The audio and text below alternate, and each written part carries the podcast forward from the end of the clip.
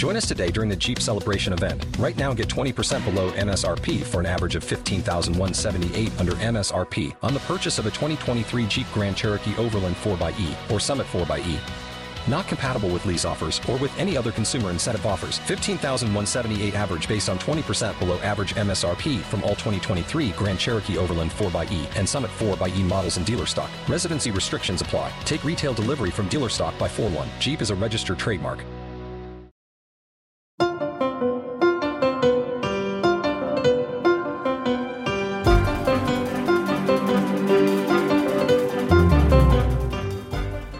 Welcome back to hashtag Sisters in Law with Kimberly Atkins Stohr, Barb McQuade, Joyce Vance, and me, Jill Wine Banks. Today we'll be discussing three really good topics. One is a recently filed civil case against Donald Trump for the death of Officer Brian Sicknick, and we'll talk about some other civil cases pending as well. We'll talk about what the Supreme Court is doing to expand the Bruen decision about concealed carry, and then we'll talk about the legal significance of the speaker election chaos and delay. And as always, we look forward to answering your questions at the end of the show. But before we get to all that serious stuff, I have a question for my three sisters. And that is I want to know what organizational tricks you all use to get everything done that you get done because you are all really busy and multitask on everything.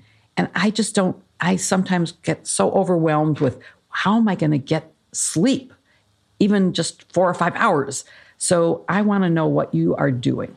Wait, sleep? You think we're supposed to sleep? oh, well, maybe that's something that we all agree we have to give up is sleep.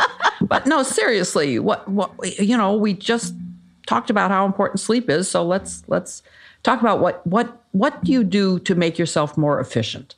How do you organize, even like Joyce, with your knitting? How do you organize all of your possessions for knitting so that you can find what you need when you want it? So, I do have a really good trick. I'm very visual. I have to see things. And so, um, my husband likes to use aluminum foil in the refrigerator. Once something is in foil and I can't see it, it's dead to me. So I um, ended up Mine getting the these little, they're like clear acrylic um, sort of pull out drawers, and everything in the refrigerator is organized into them so you can find it. Makes it really efficient when I go to make a meal. It cuts down a lot um, on time that I waste. And I do that with everything. I do that with my knitting. My projects are sort of all on a bookshelf so that I can pick the one, you know, like the one I want to work on, and it's easy to access. But I do that with my scholarly materials too. I do that for research. I have, you can't see them. We're all sitting here looking at each other's um, offices, but I have this really great L shaped counter space. And I literally will leave things out in piles with either a sticker on top or a, a, sort of a paperweight on top so that I know what to pick up next and work on. For people that are visual, that's a great system. And what about you, Barb? Well, I have always been a disciple of the list. My my mother got me started on the list at, at, at a young age. Uh, she was a great list writer, still is. Uh, if you go to her house, you'll see lists all over the kitchen counter and the kitchen table and everywhere else about all the things she needs to do. And uh, I, I started doing it, and it really is to me the only way to stay organized and keep track of all the things that I need to do. It also serves as kind of a, a motivator to have the list because I want to check things off the list. Sometimes I put things on the list just so I can check them off. I will admit to that. It feels really good to check things off the list. Um, but I, I keep them on my phone mostly. Um, before I had an iPhone, which I carry with me everywhere, I used to have post it notes that I stuck in my wallet, uh, and then I would have to do lists there. But that that got so messy and clumsy. It's such a great tool to have it on your phone. And I have lists for a lot of things. I have to do lists. Like I have a to do list for my book project, which is great because you never know what, when, and where you're going to get inspiration. And so I can make a quick note in my phone uh, on my to-do list there. And then like Joyce, I do tend to be a little bit visual. I have post-it notes stuck like all around my computer on things I don't want to forget, like something I need to do right away or I want to come back to.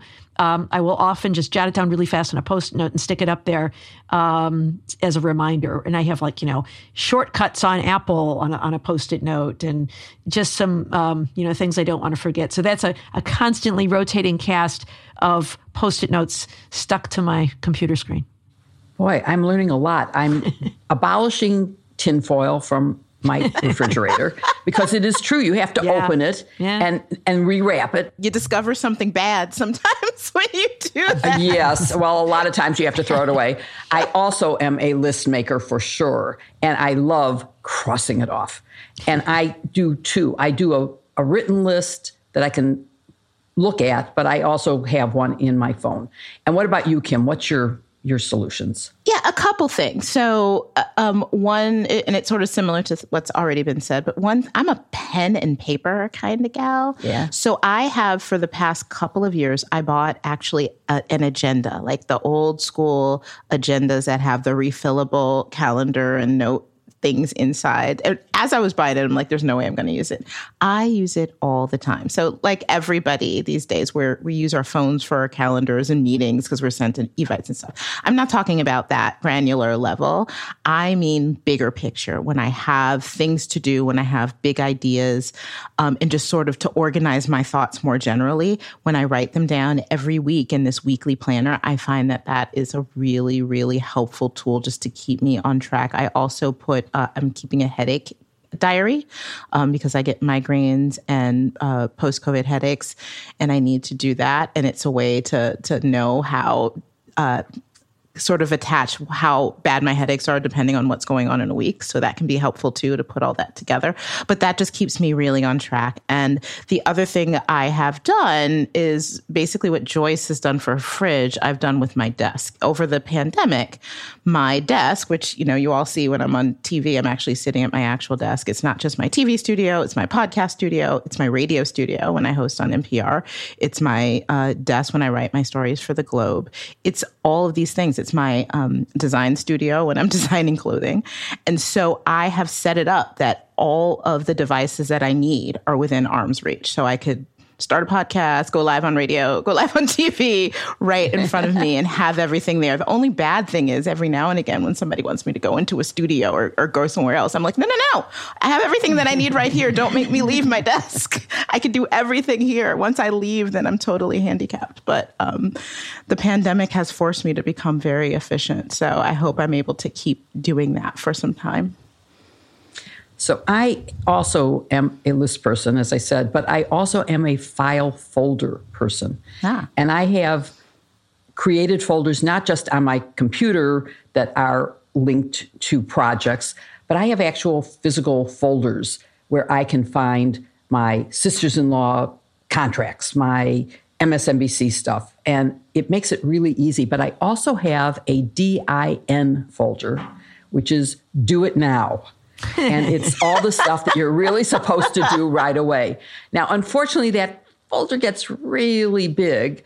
And one of the ways I try to avoid that is not doing things more than once. So when I open up an email, I don't, oh, gee, I'll think about it and put it away. No, answer it right then. Don't read it a second time. Read it and respond. That seems to me one of the most efficient things that I do is to not postpone doing it so that you have to do it twice. And those are sort of my tricks. The other thing is I I've gotten to use I have these little red books uh, because they're easy for me to find in my purse. It's very small and very flexible, but this is what I keep all my notes in by day. And they're just dated. This one started September 14, 2022, and I'm almost at the end of it, but not quite. And that is very helpful to me. And it also means that I can find things when I need them. Gee, what did I think about an issue from last March? Well, I can go to the notebook and I can find it. So that's very helpful to me. You know, I do something similar, Jill, I'll, that I'll just mention. I have been keeping ever since um, we started doing MSNBC, which seems like a really long time ago now. I would keep um, for every month in the notes file on my phone just a running list of like what I was thinking about issues. Yeah. And at some point, I'm going to go back and look because they're day by day through the start of the Trump administration, through the impeachments. And, you know, although it was great at the time, super helpful for jogging my memory and preparation, I think it'll be more interesting in hindsight. And maybe that's yeah. one of the benefits of being organized. You have a, a record. I, that sounds really great. Sounds like the potential basis of a book. So no, no. no. Oh, well, no book. Uh, my, my my history of the daily thing is captured by my pins. That's my way of looking at the Trump administration. Is what was I thinking on a certain day of what was happening in the Trump administration? I can go back and look at what pin I wore and why I wore it. So that that will help me to remember the Trump administration.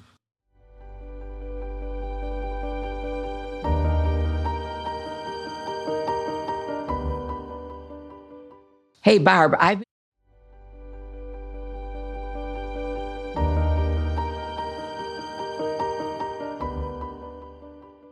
Yesterday brought reporting that a day ahead of the second anniversary of the January 6 attack on democracy, the former president, Donald Trump, was sued by the estate of Capitol Police Officer Brian Sicknick, who died following the January 6 attack. The wrongful death suit names Trump as well as two of the rioters. Barb, clue us in on all of the allegations here. Yeah, so the complaint is uh, primarily focused on Donald Trump for inciting the crowd uh, to engage in the attack on the Capitol on January 6th. That, of course, resulted in the death of Officer Sicknick. Uh, but in addition to Donald Trump, um, the family, his his estate, his family has also sued the two individuals who directly attacked him with bear spray. Uh, you may recall the facts that he was, you know, on the front lines on January 6th. He was in hand to hand combat with people, and according to the allegations, these two men struck him with their hands and feet, you know, fists and, and kicking, um, and also sprayed bear spray in his face, and he died the next day from a stroke. Um, the medical examiner said the cause of death was natural, a stroke, but that it was certainly uh, brought on by the events that had occurred on January 6th. So the com- the claims in the complaint are for wrongful death, um, which is a, a statute um, under the law of Washington D.C.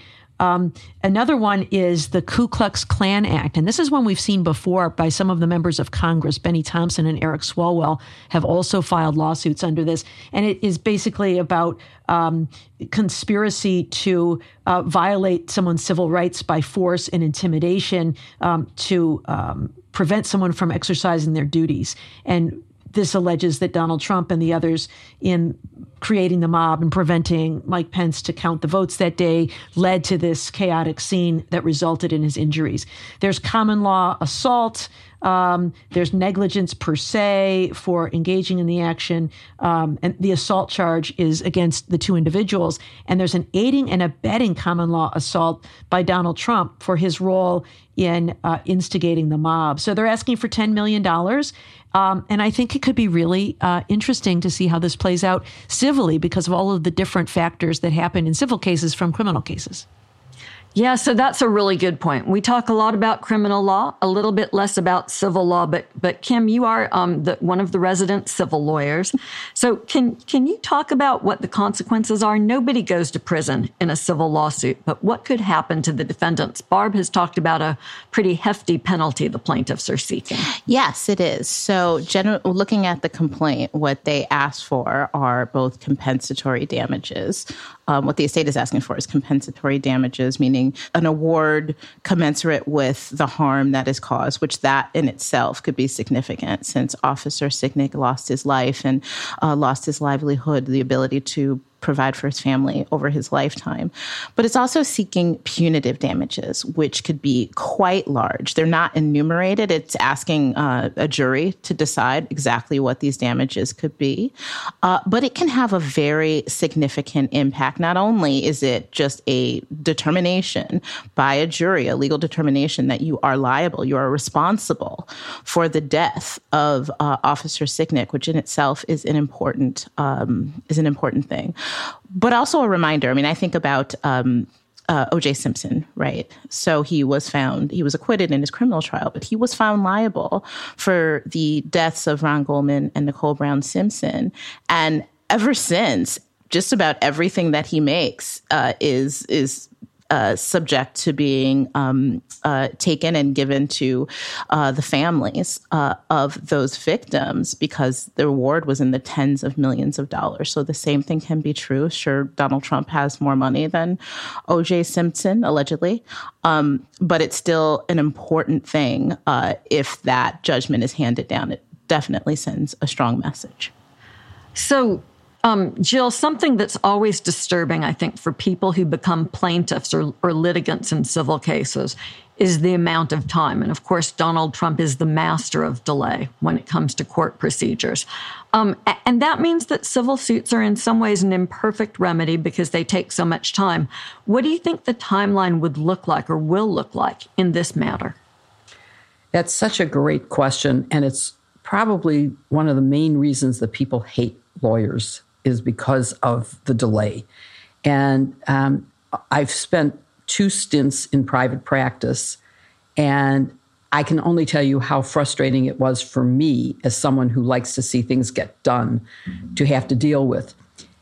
In this case, I'm going to predict that we're talking years, uh, a minimum of two, probably more, would be on average what it takes. And that was before COVID and all the delays that happened. Um, so it could be even longer. But I will say this part of the remedy here is that there's discovery. Part of the remedy is that there will be disclosures that come out in this kind of a, a, lawsuit that don't come out in a criminal case, even during those two or year, three years. And that is something that's very important and that could help the families um, dealing with their loss. It, of course, doesn't bring back the, the person who they've lost, but it is something that will make a difference. Yeah, you know, I'm I'm sort of uh, swayed both directions on that. I hear what you're saying. Discovery probably means depositions, right, including a deposition yep. of former President Trump, um, and that could become very interesting. Of course, we won't get to read along. My guess would be that discovery materials will get sealed in this case, and we won't learn about them until maybe, as you're saying, a couple years down the road, dispositive motions are being written. Um, and there's a lot of anxiety for the family, right? They're living up and down every day. They don't really get closure as they go through a drawn out civil suit. So I, I always am a little bit torn.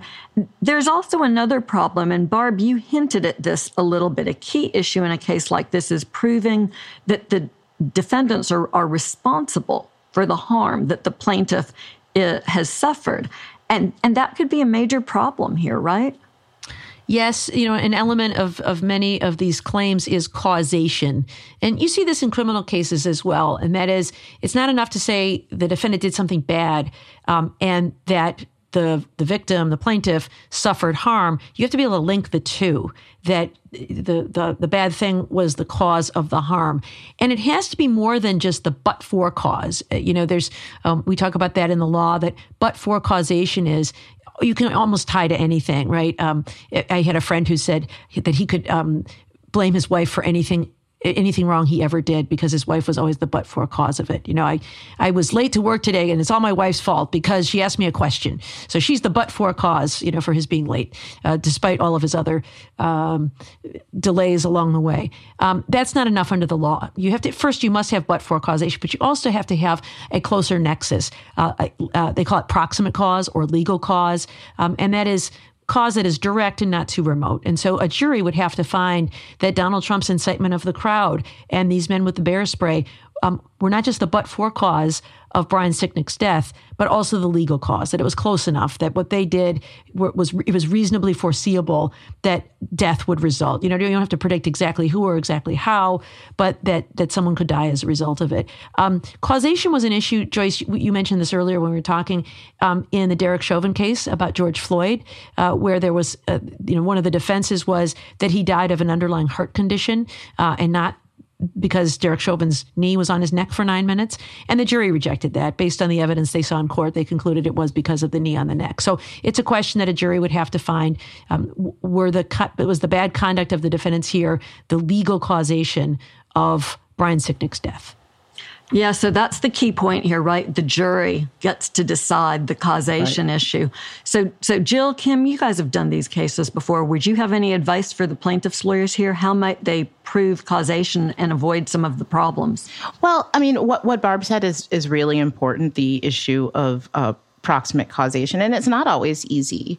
Uh, to prove here, but it's also important to know that there are other legal principles, and, and one of them is you you take your plaintiff as you find them. Uh, when I was in law school, we called it the the eggshell theory.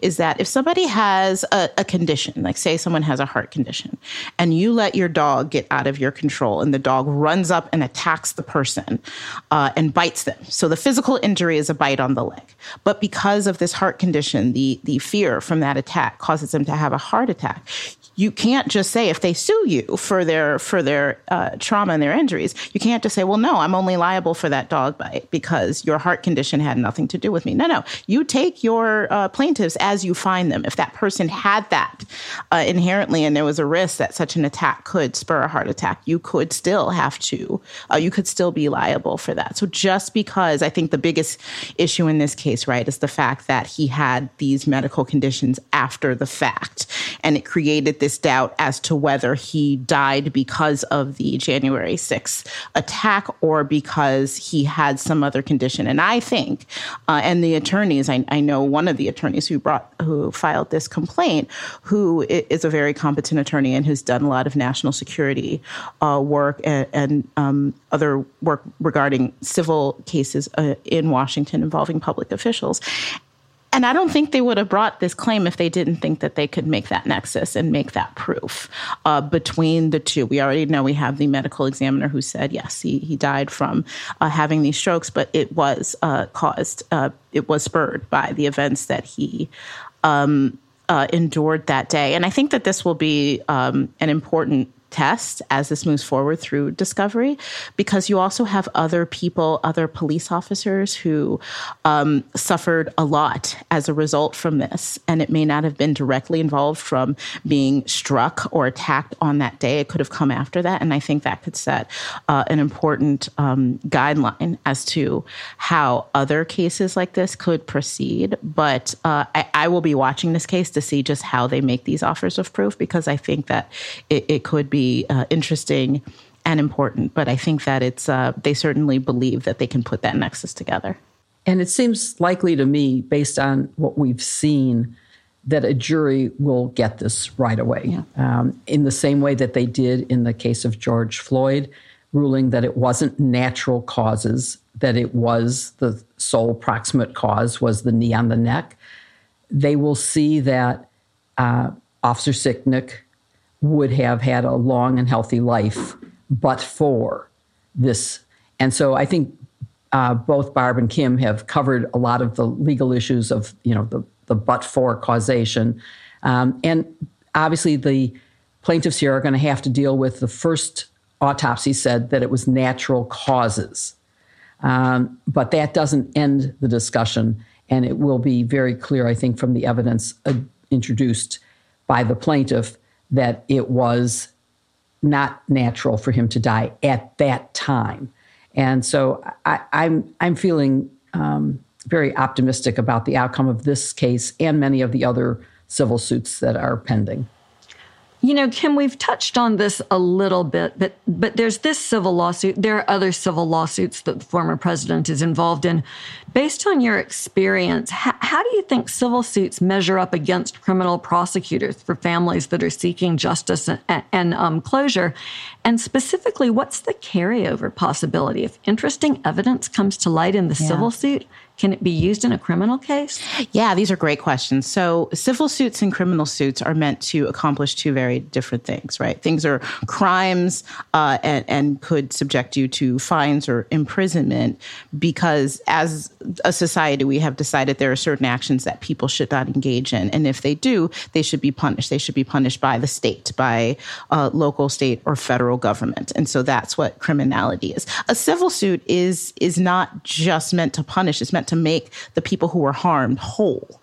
Uh, and that is what is being sought here. And usually the remedy in these cases is money because that's really, you can't give this officer his life back. You can't give the family um, their husband and father back, uh, but you can compensate them financially. And so uh, that is the difference here. Obviously, the standard of proof is a big difference here in a civil case, it's the preponderance of the evidence, whereas in a criminal case, when your uh, freedom, um, your liberty is at stake, it has to be uh, beyond reasonable doubt. But yes, that last point that you make is really important, um, and that Jill made as well, is that this discovery, yes, when when fact finding is done in this case in the discovery, um, it can bring to light facts that can certainly be passed on to a prosecutor and can absolutely be the basis for or buttress already ongoing criminal investigations. So yes, those two things absolutely have a crossover value. It can go both ways. A criminal case can provide evidence that can aid in a civil uh, suit and the other way around. So I think the discovery in this case will be crucially important. There is one thing that cannot carry over to a criminal, which is the use of the Fifth Amendment. Uh, it can be used in a civil case to draw adverse conclusions against the defendant, but you cannot do that in a criminal case. Yeah, that's a, a, good point from the rules of evidence. That's a big difference between the two. Um, so, so Jill, that all sounds interesting, and that could um, give us a lot to talk about in the coming year. What are the other cases out there? The other civil cases? We've talked less about those that Trump is facing. Can you give us the roundup? Sure, and I, can give you a really quick roundup because if I go through each of them in any detail, it would take the rest of this entire podcast because there are so many. Um, I'm going to start with, of course, your friend Mary Trump has a fraud case pending against uh, her uncle. Uh, E. Jean Carroll has a, a, double case now. It was started out defamation, but now under New York law, she was able to file a case for the actual rape that she alleges. Uh, despite the passage of time, it's now legal in New York to bring that case. Um, we've already mentioned the KKK cases that uh, Eric Swalwell and Bennie Thompson brought. Um, and there is a case, uh, a fraudulent business opportunities case, uh, Doe versus Trump Corporation. There's the New York Attorney General's civil case for $250 million. There is um, a bunch of cases that were settled, so I'm not going to even mention those. Um, it means that he paid people, but it, it's it, they're gone. Um, Karen Bass and nine others, also represented by the NAACP, brought a suit uh, for similar to the Bennie Thompson and Eric Swalwell.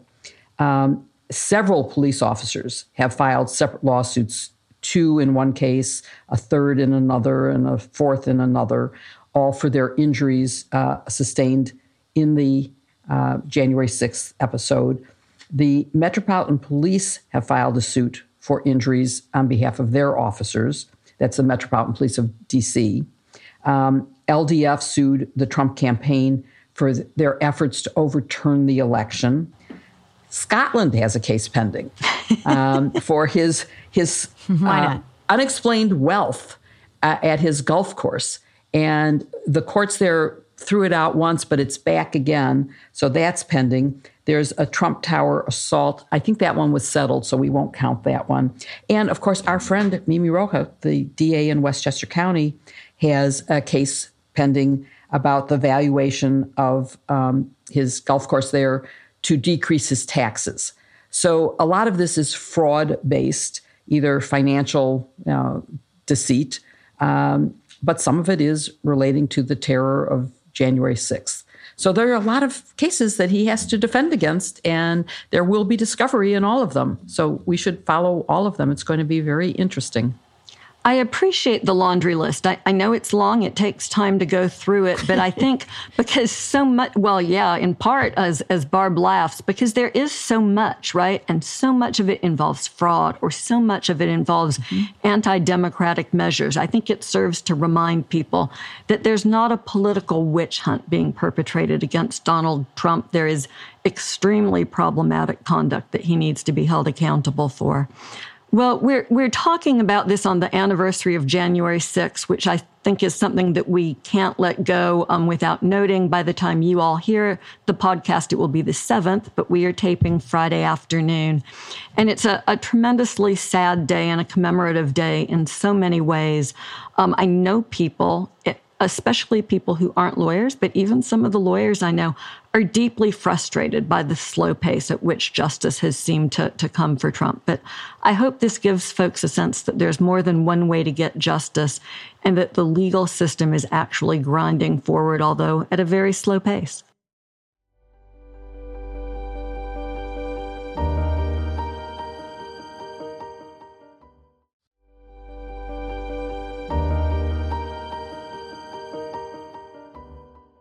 The Supreme Court has yet to issue a decision on the merits this term as we record this, but its shadow docket is ever busy. And among the issues on that shadow docket, the Second Amendment again.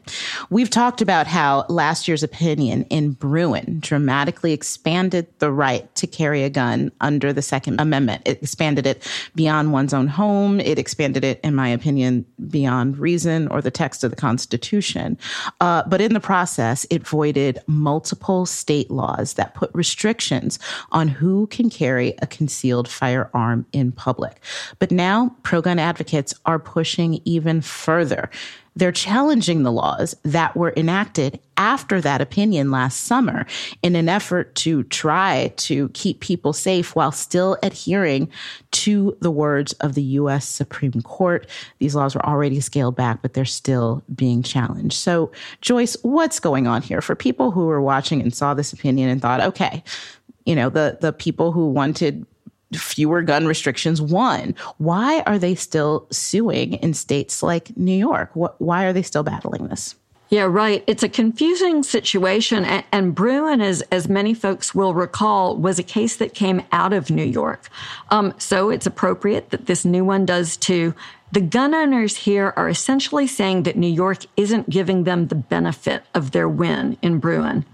In that case, the Supreme Court struck down New York's concealed carry law, and of course, by extension, some similar laws in other states. So the New York uh, legislature, in response to that, was called back into session, Democrats were, by New York's governor, and they promptly passed an act that they called the Concealed Carry Improvement Law, a very clever name. Um, that happened last July, so very shortly after Bruen came down.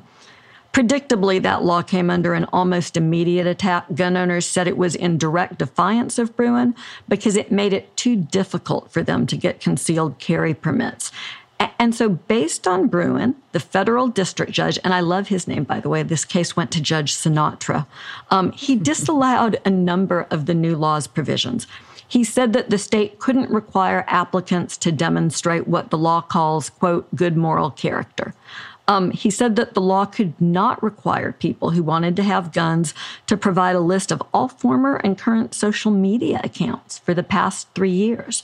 Uh, and, and also, he said that the court, um, or rather that the state, could not impose these sorts of sensitive place restrictions that included places like healthcare providers, um, churches, and parks, that they couldn't limit the places uh, that specifically.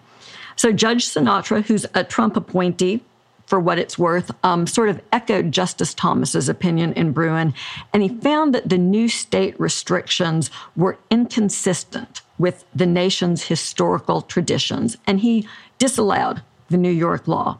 It goes on appeal to the Second Circuit. The Second Circuit says, hmm, Judge Sinatra, your order is interesting, but we're going to stay your order. This is where these cases always get difficult. We talk about cases going on appeal and judges staying Here's what that means in this situation Judge Sinatra, the trial judge, says, I agree with you, gun owners. This New York law is bad. I'm not going to let it go into effect. Second Circuit says, mm, not so fast. We are going to stay the district court's order. If you're keeping score at home, that means that the law is back into effect. And there's a little bit of wrangling in the Second Circuit, but they, they stand firm. It's interesting because the three judge panel in the Second Circuit, they rule unanimously. And they are made up of a Trump judge, a George W. Bush appointee, and a Clinton judge.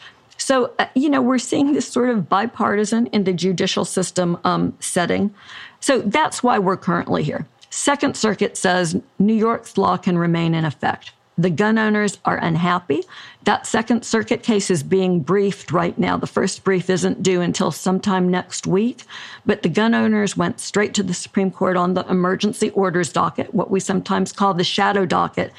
And they said, you know, wait a second, Supreme Court, we'd like you to reinstate Judge Sinatra's stay so that this law does not remain in effect while the litigation is pending. That's horribly complex. What you need to take away from that is that this is not a consideration of the merits of the case. This is just the preliminary skirmish while the case is on appeal in the Second Circuit. Wow. So that so uh, Judge Sinatra he did it his way, but then the Second Circuit. Nice. All right. New York, New York. New York, New Oh, York. Strangers in the Night. That's my song with Michael. All right, start spreading the news, you guys. All right, so No, no, no, no. May I say? Here's here's here's the Sinatra song. You ready? Call me irresponsible. oh, well done. You know, That you could write a good one really for the good court. appellate opinion. You could write a great opinion here with Sinatra songs. Yeah. Oh my goodness. All right. So, Jill, as Joyce pointed out, um, the Supreme Court has been asked to step in, but they're not being asked to rule on the merits. It means, uh, meaning that they're not being asked to rule whether or not these laws or this law in New York is unconstitutional. It's just this procedural issue. Should Sinatra have stopped the law from going into place? Should the Second Circuit have reversed him? That's all the Supreme Court is being asked to decide. But what we've learned from the shadow docket is that things are not always as procedural as they seem. So, is there anything we can learn? About how the court sees this law based on this shadow docket action?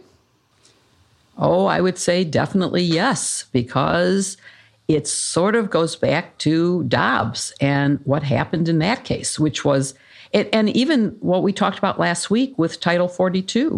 It's not a merits case that's at the Supreme Court, it's whether the 19 states can intervene, albeit they are very late in filing. Um, and whether they have any interest in in filing. So it, these procedural things can matter, and in the same way that we saw as soon as the court acted on the shadow docket on Dobbs that Roe was in trouble, I think that we can see this portending a difficult time uh, for the expansion of Bruen, and I think that that's maybe the most important thing is not just whether gun laws can be enacted that comply with Bruen, but whether there is uh, some foretelling, as in the Dobbs decision by Thomas, that they're going to go even further. So in Dobbs, there's the threat to uh, any kind of interracial marriage, any kind of same sex marriage, into the use of contraceptives. I think in this case, you could say that if judges are forced to do, well, let's see, in the day that the Constitution became part of our, uh, you know, was passed and became effective, there were no guns like this. So therefore, there's no controls that could be put in place because they didn't exist then. Um, and that kind of historical research would be very difficult for courts to do and is also a, a total expansion of the originalist theory of deciding cases that really makes me very frightened for the future of democracy in America if we're going to be saying that nothing can happen that isn't consistent with what existed in 1700 that's that's absurd and that's what this case could mean so warning to everybody this is an important important case It really is. Yes. If if if basically if the laws didn't apply to muskets, then they could say that this isn't. And, and I, I'm and, and I think it's important to watch the shadow docket case because even if the court does nothing but say either yes, this law can go into effect. Um, which I don't think they'll do, or say more likely, no, keep this law on hold while this case makes its way up the appellate chain. I think that tells us something because you know, with the abortion Yes. case, the Texas case, they let that go into effect. Yep. And that was the first clue Right. that Dobbs was coming. and I think the first clue Yeah. that we're going to get even worse merit decisions from the Supreme Court is if they hold this law and prevent it from going into effect while this makes its way through the lower court and the Second Circuit. So, Barb, given what the court has already said, both in the Bruen decision and in Heller, how likely is it that state lawmakers can pass any gun law that doesn't apply only to muskets and make it stick? Yeah. I, well, just to, to play out your musket reference, which is so brilliant, Kim, and um, Jill, you you raised this too. You know, the idea is that there are justices on the Supreme Court, plenty of judges who claim to be textualists, originalists, and that words should be interpreted to have their original meaning that they meant at the time the words were written. And they do that in lots of instances, but somehow, when it comes to firearms, that, that argument just gets like shrugged aside in short shrift, like, oh, of course, that would be ridiculous to use here you know, assault weapons and all these other things. When a, a, gun at the time the Second Amendment was passed, as Kim has said, was a musket with a single shot, you know, one ball. Um, but uh, to answer the question you just asked, Kim, I do worry about it. For one, I think any state that has one of these may issue permit laws is in big trouble. Um, that's what was at stake in Bruen, which was. Um, this you, to get a permit you had to apply and affirmatively show that you had a need for it that you had a reason you know you carried a lot of cash from your business to the bank at night or whatever it was the court in Bruen said, nope, that's no good. They did say um, they would support shall issue rules. That is, the default is you get your gun unless there is something about you that means you can't be, uh, you don't qualify, like you have a felony conviction or you're mentally ill or something like that. Um, but there are a number of states that had those may issue laws, and I think challenges there are going to bring them down. The other thing we have seen is in Texas, there was a federal judge who struck down a law that was passed in Texas saying that it was illegal for people under 21 to carry handguns. Um, and the judge there said, "Oh, nope, under 20, you know, if you're uh, if you're 18 or 20, you have all the same rights as anyone else who's an adult.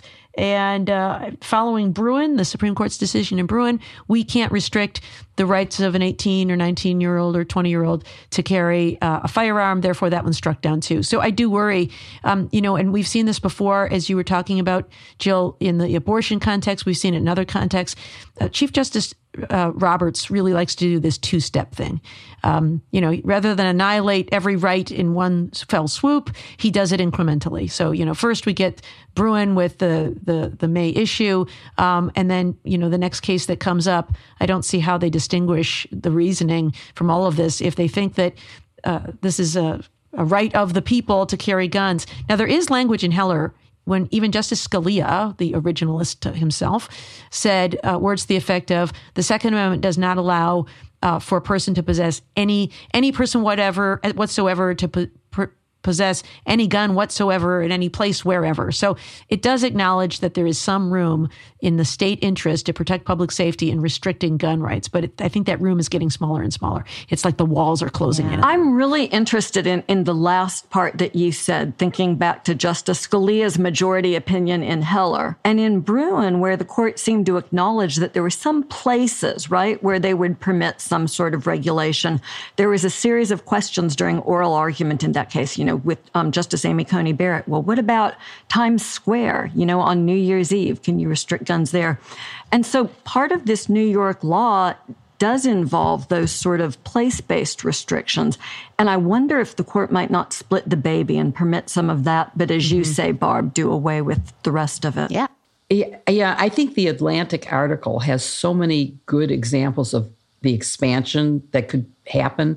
I mean, they've struck down the restriction on domestic abusers uh, getting guns and so many other things. I, we should put that link in the show notes. Yeah, no, that's a good uh, introductory piece. And and um, I think the point the points that all you made were, were so were so important. But the point that Barb made about this difference between the shall issue laws, which sort of defers to you get your yeah. uh, carry license, versus the uh, may issue ones, which is up to the licensee to decide whether you deserve one.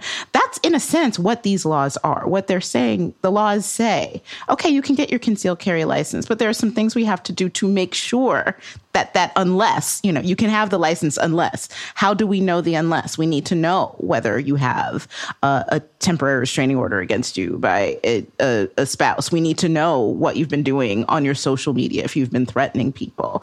We need to talk to you just to get a sense that you're all right. They're not saying they won't issue the license but this is precisely it. It's that incremental um, change this constitutional uh, doubt that's being cast on states doing exactly what the Supreme Court said they had to do, and it still seems like it's not going to be enough. Up next, I think you're also going to have challenges, uh, certainly to assault rifle bans, um, like things mm-hmm. that you mm-hmm. have yep. in, in Massachusetts. You're going to have challenges to all sorts of laws, and I'm not sure which one the Supreme Court won't look um, askance at. So I think that this is the beginning of a very dangerous time when it comes to the Second Amendment and the Supreme Court. I wrote a column about it. I'll also put that in the notes. But I think this is something that we should. Yeah, it's all... an excellent piece in the Boston Globe about this issue on the shadow docket. So I enjoyed reading that, Kim. Excellent piece. Thank you. You know, a little message to Chief Justice Roberts. What I would say, I always go back to this great quote by Justice Robert Jackson from a case. Um, it's called like Chicago versus Terminiello. Um, unless we l- use a little practical wisdom, folks, we're going to convert the Bill of Rights into a suicide pact. Common sense, people.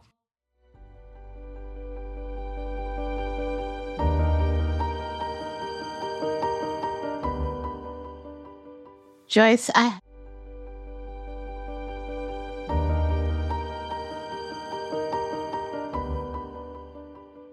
Well, sisters, I want to talk with you about this week's historic delay in the House of Representatives in electing a Speaker of the House. My gosh, did you see those images of like these poor kids who came to see their mom or dad sworn into Congress on um, Tuesday and they're still there, you know, like sleeping in the seats on Friday? It was crazy. Kim, tell us, like, can you just explain what is it that uh, made uh, the Republican majority find it so difficult to elect a speaker in uh, Kevin McCarthy? You know, who who was holding out? What were they holding out for? Yeah, it's both hard to explain and really simple at the same time. Basically, you have the Republicans, the Republican caucus in the House, which is in control of the House. They have the majority that they cannot come to a consensus because there are such strong political and personal differences between them. This is not, I should say, like intrapartisan. It's not even political because this has nothing to do with policy. This has nothing to do with how conservative they are or what policies they may support or their views on things. This is purely a segment, a, a very um, uh, extreme segment of the caucus who whose members don't trust Kevin McCarthy because they don't think he's going to give them what they want. And he is attempting to negotiate with them in order to get what they want but there's nothing that he can say or promise, it seems, that will placate all of them. So this is something that, on the one hand, it's pretty common. We've seen in the previous uh, in previous administrations, including under Nancy Pelosi. Right, there were a couple times where her leadership was challenged at the time that her speakership election came up by people who disagreed with her on policies within her own caucus, Democrats. And what she did was she sat down with them and they negotiated what they wanted. And at the end, she was able to pretty easily and handily uh, exert control and um, count votes and exert her power in order to secure that speakership while at the same time giving some concessions to people, agreeing to have some people be able to be on committees or or to bring up certain pieces of legislation or, or, or various things. Kevin McCarthy at least so far as we're taping this, has been unable to do that because the Republicans are not fighting over policy. They're not even talking about policy. There is a Trumpy segment within this that is uh, anchored by the Freedom Caucus that is not going to give in to someone who they see as too much as a part of the establishment um, and has not been in line with the Trumpiest part of the party. And I don't know again at the time of this taping what he can promise them to get them on board. So it is uh, unprecedented. We say that a lot.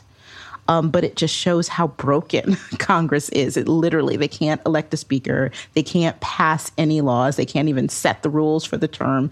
I'm not sure people are going to get paid past the weekend. It's a mess. Well, Kim, that's a, a, great segue into thinking about the consequences of this delay. Not only do we have this historic delay, um, but uh, Jill, let me ask you. You know, no sitting Congress.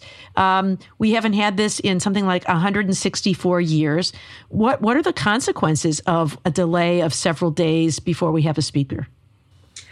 The the delay itself also shows what's going to happen over the next two years.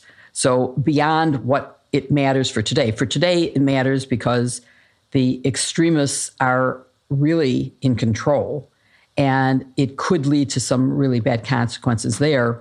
But it means going forward that they're going to maintain some control over whoever the speaker ends up being. And it's looking more like it might be McCarthy, might get it. Um, it's going to mean there are going to be disruptive investigations in the House, which has already been promised by Jim Jordan, who says, I don't want to be Speaker. I want to be the chair of the Judiciary so I can do these unbelievably unnecessary investigations. Um, they're going to be looking at Hunter Biden's laptop. They're going to kill the Mar a Lago investigation, uh, the January 6th investigation. Tour guides at the Capitol have been told they can't even mention January 6th when they're giving uh, guided tours of the Capitol.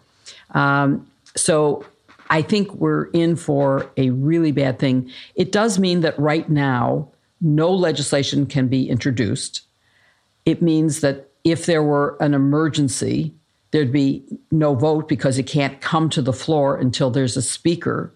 It means uh, that we're really not a functioning government.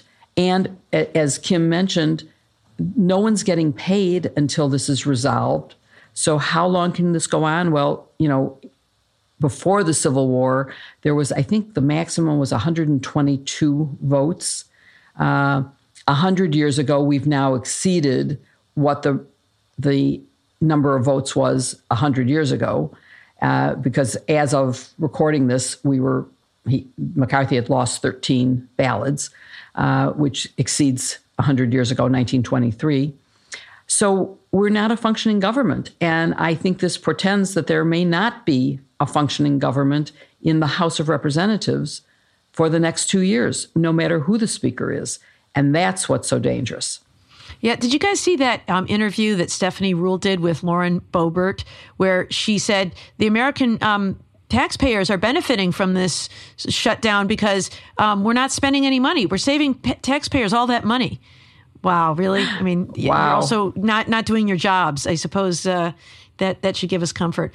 Joyce, um, you know, national security is something that I'm always looking at and thinking about, and certainly there must be some national security consequences of of having no sitting con- Congress.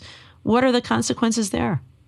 Yeah, so you know, um, I look at this from such a democratic institutions point of view because that's what I teach, and it's really interesting. It's an area where your national security expertise and my democratic institutions work really marry up. We are a three branch um, government, everybody knows that, but each branch has unique and essential duties that they have to perform. And, and right now, as Jill and Kim have said, one just isn't functioning. No new members can be sworn in until there's a, a speaker. That means something as basic as the committee structure isn't in place. And so, um, while that temporary respite from congressional oversight is probably greatly appreciated in the White House and the executive uh, branch agencies that are getting ready for the deluge that's about to come, it is not a laughing matter, despite all of the great memes, um, when it comes to our national security the first thing that I think is really important here that it's easy to pass over is the world's perception of American stability, right? Perception has a way of becoming reality. America looks weak right now, and it looks weak on the international stage. It's clear that despite the growth that we've had in the last two years, we still have one political party, the party of insurrection, that can't function and can't lead. That's a real weakness. Um, that appearance would be bad at any time. But right now, we've got Putin getting increasingly desperate as his fortunes wane in Ukraine. We've got China, which is always looking for an advantage. Um, and, and we are not well served as a country by the turmoil that's going on inside of the Republican Party. Our enemies can use this to argue against democracy. Oh, look, democracy is inherently failed. Democracy is a bad form of government. And much of the world is at play right now. There's creeping authoritarianism in Europe, and that's true in other parts of the world. We are giving countries that are our enemies the opportunity to argue against democracy. Um, that's dangerous. So, look, the fact that Republicans were elected to control the House has to increase concern among our friendly nations as well that America may not be a trustworthy partner in the future. That was the big question. In 2020, Was Trump going to become a permanent fixture or could America find its way back? 2020 suggested that maybe we could. Now, friendly nations are looking at this and they have to wonder about our stability and what might happen in 2024. And that makes sharing and consolidated work across a number of different uh, sorts of issues more difficult. Again, something that's damaging to our national security. Um, and Jill, as, as you mentioned, there are acts that only Congress can do, and some of those impact national security too. Only Congress, for instance, can make a declaration of war, which frees resources of the United States to combat, for instance, an attack by an enemy. Um, only Congress can appropriate emergency spending. So imagine if there had not been a Speaker of the House in place the day of the Pearl Harbor attack. America would have been unable to respond to the attack in Hawaii uh, and other American parts of, of um, that part of the world. God forbid something happens. It's unlikely that something like that would happen today, but we would, in essence, be unable to act without a Speaker of the House in place. And the reality is, our enemies know that we're vulnerable right now. I'm sure that the intelligence community is on a very high standard of alert. Um, if this dragged on for long enough, it could impact other things. Our, our ability, for instance, to raise the debt ceiling, which will need to happen um, before not too long, our ability to get a new budget. That impacts not just the United States, but global financial security. So there are some really serious issues here that are tied up in the Republicans' inability um, to move forward. Can I just add, when you said it costs us our credibility on the world stage, I heard President Biden today say that the last time he said America is back, he was asked, for how long? And that is what we are now facing. It does harm us in, in our credibility. It harms democratic efforts in other countries. So you're absolutely right on everything you said.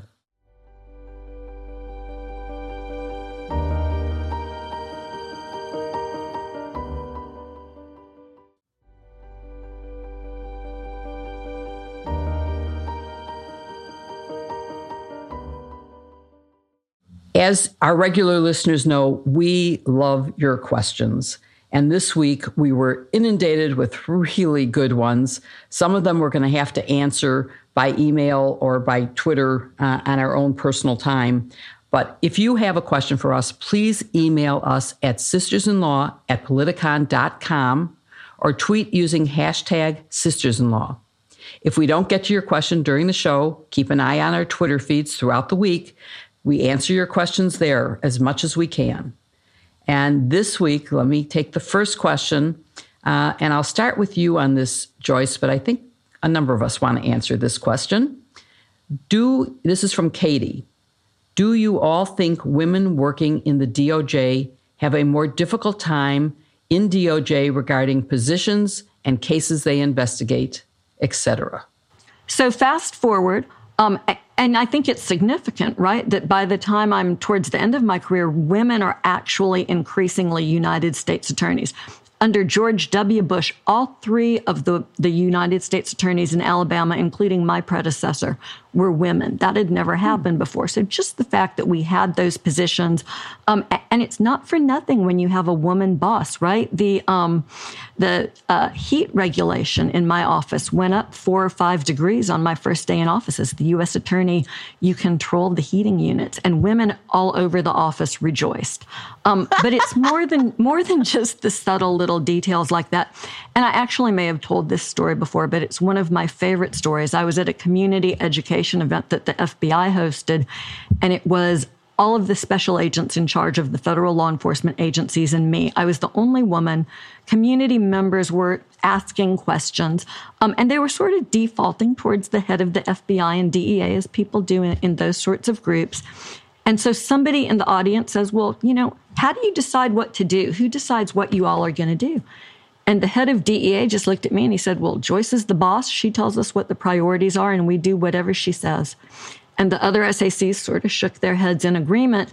Um, I really loved that because I was able to remind them over the years, whenever they maybe didn't want to line up behind those priorities, that they had publicly pre committed and that I would expect them to honor their commitments. But look, they were a great group of people to work with. And I'm just going to say that I had really good experiences, far better than a, a, lot of what I've heard about women in private practice enduring. So I, I have to go back in time because I started many, many, many years before you did. And I was in the organized crime section doing organized crime cases. I was hired as a trial attorney. And after a year of doing appeals, I realized that my colleagues who started with me were handling trials. I went to my boss and said, How come I'm not getting any trials? And he said, Well, because you're a girl and you'd be more vulnerable in a courtroom. In appeals, it's just lawyers. In the courtroom, you'd be with made members of the mob. And that would be so dangerous for you. And I simply said, And what didn't you notice about me when you hired me as a trial lawyer? I want a trial. And that's how I got my first case. Now, that was at a time when only like 4% of all lawyers were women. And of that 4%, very few were in trial work. So it was unusual. And I am so proud that in years that followed, the number of students, for example, my class was 5% female. Now it's at least 50% in almost every law school class.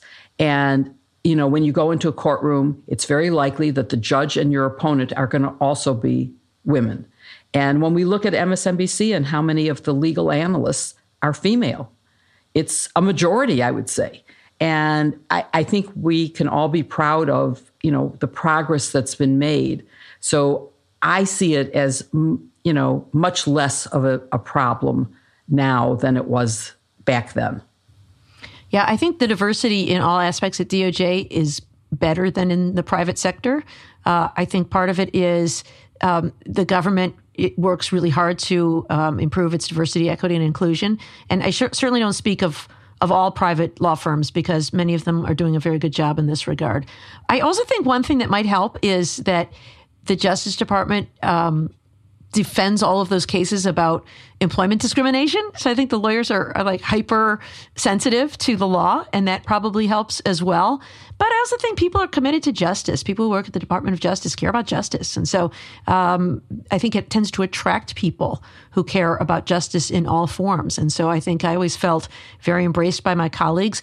Um, certainly, we didn't always have a lot of women doing criminal work. Women in the early days, I think, were relegated to civil and appellate work, which is important yeah. and, and and essential and difficult work.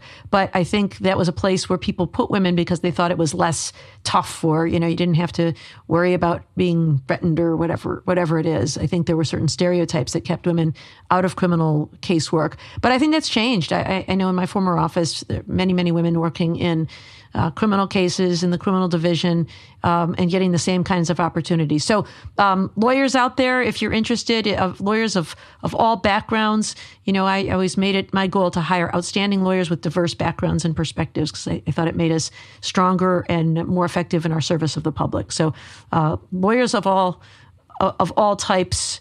If you want to work in a great place, you should work at the Department of Justice.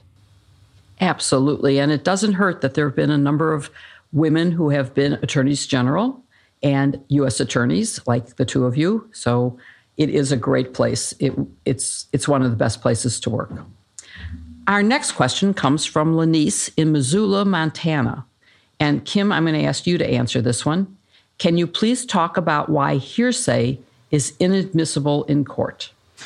That is a good question, Lenny. So, generally speaking, hearsay, which is uh, evidence of what someone said, um, it's inadmissible by itself in court because it can't be reliable. If you heard someone else say something, um, it's difficult to prove whether that is true. That person often isn't present within the court to be uh, questioned or cross examined. So, as a general rule, there are some exceptions, but as a general rule, that is not by itself admissible in court. I think one reason you may be asking that question is because there's been a lot of talk about the hearsay evidence presented by the January 6th committee um, in their congressional investigation, which what they're doing is different. That's not a court. They are uh, assembling evidence and facts for the record uh, to put to the public and also to base uh, potential future legislation on to prevent something like January 6th happening again. And there's a lot of talk about how, well, it's hearsay evidence that's not going to be admissible in court. What Cassidy Hutchinson said, for example, is not by itself admissible in court. Well,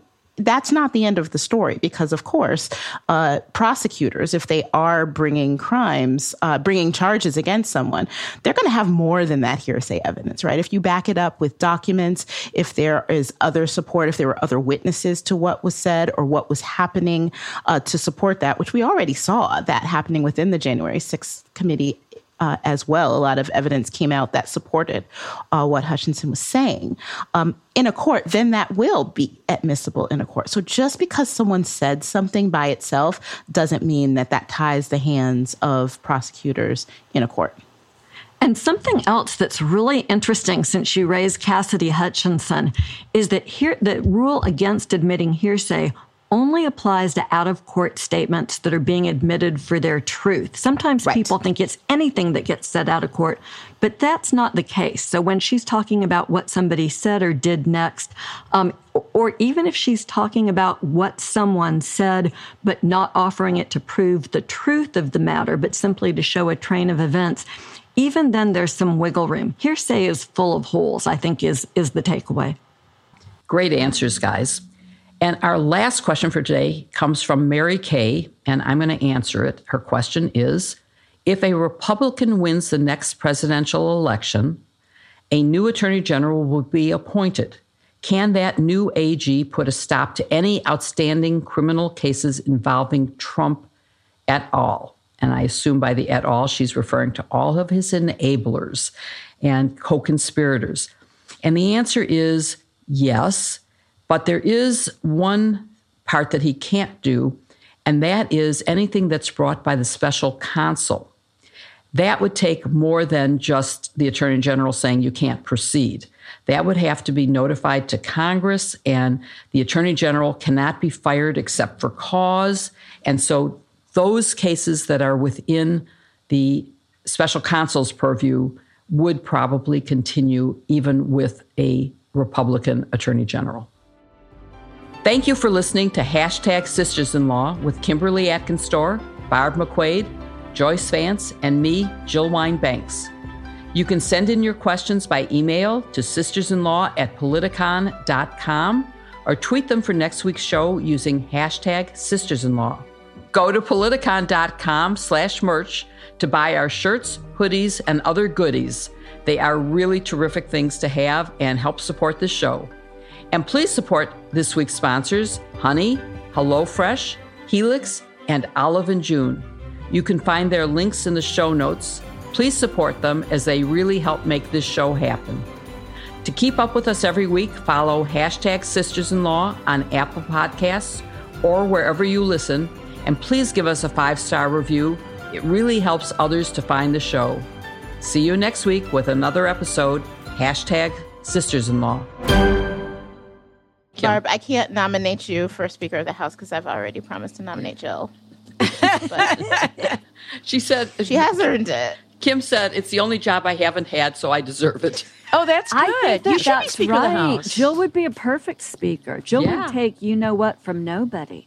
That's Jill, would you rip up the president's speeches in, in the State of the Union if you didn't? Oh, it depends. I guess in her case, I think she was right because he was such a liar, and you can't leave that in writing. But um, well, you you definitely I remember I was a of, Biden delegate. I'm all for compromise. I'm for bipartisanship. I'm I'm in Well, that you would middle. have lots of memes because you know how Pelosi had like her red coat and put her Yes. glasses on. You have such a great wardrobe. Like the memes would be ridiculous. Oh, the pins. have the the pin would be the pins. meme. My Oh, the pins. pins. my Oh. pins. And the one pin I haven't bought, which I've thought about, is Nancy Pelosi's, you know, her scepter type pin. Um, Yeah. be- and it's because it's it just I could never wear it in honor of her. I couldn't. I mean, it's just too powerful for her. Well, when you become Speaker of the House, Jill, maybe Nancy Right, Pelosi then- will give it to you, and then you can wear it in her honor. Okay, All that right. would be yes. That's it. yes. It's happening. Jill Winebanks, for Yes, Speaker of the House. yes. Well, I have I have a Madeleine Albright pin, so that's my little Congress pin is the same one she has. Kim, we did forget that Jill hasn't been Secretary of State, so she might have to do that mm, first. Mm, maybe. Maybe. I don't know. Um, Speaker of the House would be third in line, so maybe that's better than being Secretary of State. That's only Might four. be. I, w- I would. That's the most powerful. That's one of the Yeah. most powerful And, positions. and may I say, Washington. yeah. if there's a job that's appropriate for Jill Winebanks, it's Speaker of the House because girl can talk.